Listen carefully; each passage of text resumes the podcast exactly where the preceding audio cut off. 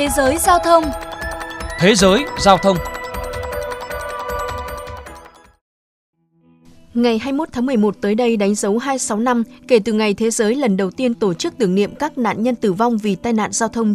Chủ đề của ngày tưởng niệm các nạn nhân tử vong vì tai nạn giao thông 2021 đặt trọng tâm vào việc giảm tốc độ tham gia giao thông, từ đó ngăn ngừa các trường hợp thương vong do tai nạn giao thông, nhất là với người đi bộ và nhóm người tham gia giao thông dễ bị tổn thương, bao gồm trẻ em, người già và người khuyết tật.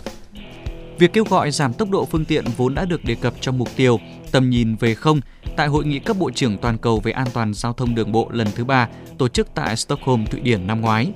Hay báo cáo mới đây của Tổ chức An toàn Giao thông Toàn cầu thuộc Ngân hàng Thế giới cũng chỉ ra rằng hạ thấp tốc độ phương tiện có thể kéo giảm rõ rệt tình trạng thương vong do tai nạn giao thông. Ông Pablo Vengiber, giám đốc chiến lược về hoạt động cơ sở hạ tầng của Ngân hàng Thế giới chia sẻ. Speed management strategy Quản lý tốc độ phương tiện là yếu tố vô cùng quan trọng, nhất là tại những quốc gia có nhóm người tham gia giao thông dễ bị tổn thương. Các nghiên cứu đã chỉ ra rằng giới hạn tốc độ ở mức 30 cây số trên giờ để đảm bảo an toàn giao thông cho nhóm đối tượng này. Theo báo cáo của Ngân hàng Thế giới, giới hạn tốc độ ở mức 30 km một giờ là một trong những cách hiệu quả giúp cải thiện an toàn đường bộ. Cụ thể, nếu tốc độ phương tiện tăng lên 1% thì số người chết vì tai nạn giao thông tương ứng tăng từ 3,5 đến 4%. Báo cáo cũng chỉ ra rằng việc áp dụng các giới hạn tốc độ thấp hơn sẽ tối ưu hơn về mặt kinh tế. Các phân tích ủng hộ việc cho phép tốc độ cao thường chỉ tập trung vào lợi ích của việc tiết kiệm thời gian di chuyển mà bỏ qua các chi phí kinh tế khác nảy sinh từ va chạm, khí thải, nhiên liệu và bảo dưỡng phương tiện. New York, Mỹ là một trong những thành phố đầu tiên hưởng ứng lời kêu gọi giảm tốc độ tham gia giao thông. Vào tháng 5 vừa qua, thành phố này giảm tốc độ tối đa từ 50 xuống còn 40 km/h tại hơn 70 km đường phố thuộc các khu dân cư, trường học. Kèm theo đó, thành phố cũng đang triển khai lắp đặt thêm camera giao thông, mục tiêu hướng tới 2.000 camera vào cuối năm nay so với con số hiện tại là 1.300.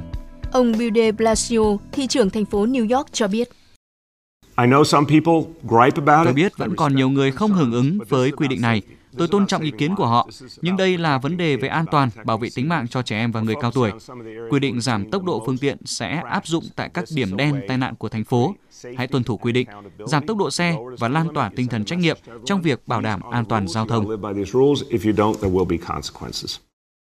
Tại Thái Lan vào năm 2017 đã thực hiện một chiến dịch tuyên truyền rất ý nghĩa về việc hạn chế tốc độ phương tiện trong đô thị. Nhiều người được hỏi ý kiến về tốc độ phương tiện họ mong muốn được đi trong thành phố.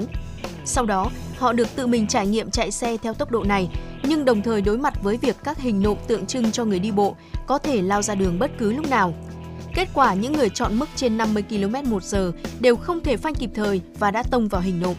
Trong khi những người lái xe ở mức 30 km một giờ thì có thể tránh được tai nạn.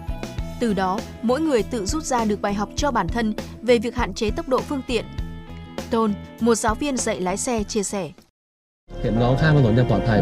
Xe có thể đi hơi chậm nhưng khi sự cố xảy ra chúng ta sẽ tránh được thương vong. Đó là lý do mà chúng ta cần lái xe ở tốc độ hợp lý, nhất là tại khu dân cư hay các khu phố chật hẹp.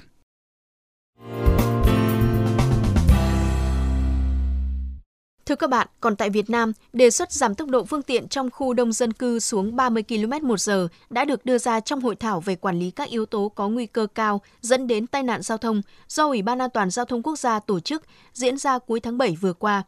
Vấn đề này đã gây ra nhiều tranh cãi trong dư luận khi một số ủng hộ, một số thì phản đối và cho rằng đề xuất đang đi ngược với thời đại, chỉ gây thêm ùn tắc. Chuyên gia giao thông, tiến sĩ Phan Lê Bình cho biết, cần phải thực tế nhìn vào hạ tầng và tình hình giao thông nước ta để có những chính sách hợp lý. Nhờ hiện nay ờ, cái hệ thống ờ, giao thông đường bộ chúng ta ngoại trừ một số lượng ít là đường bộ cao tốc thì vẫn còn phải dựa rất nhiều vào hệ thống ờ, đường quốc lộ. Khi mà lưu thông trên đường quốc lộ vận tải hàng hóa, vận tải hành khách mà cứ một đoạn lại chạy với tốc độ 30 km một giờ thì cái thời gian thiếu tốn nó sẽ rất nhiều, gây cản trở cho toàn bộ nền kinh tế.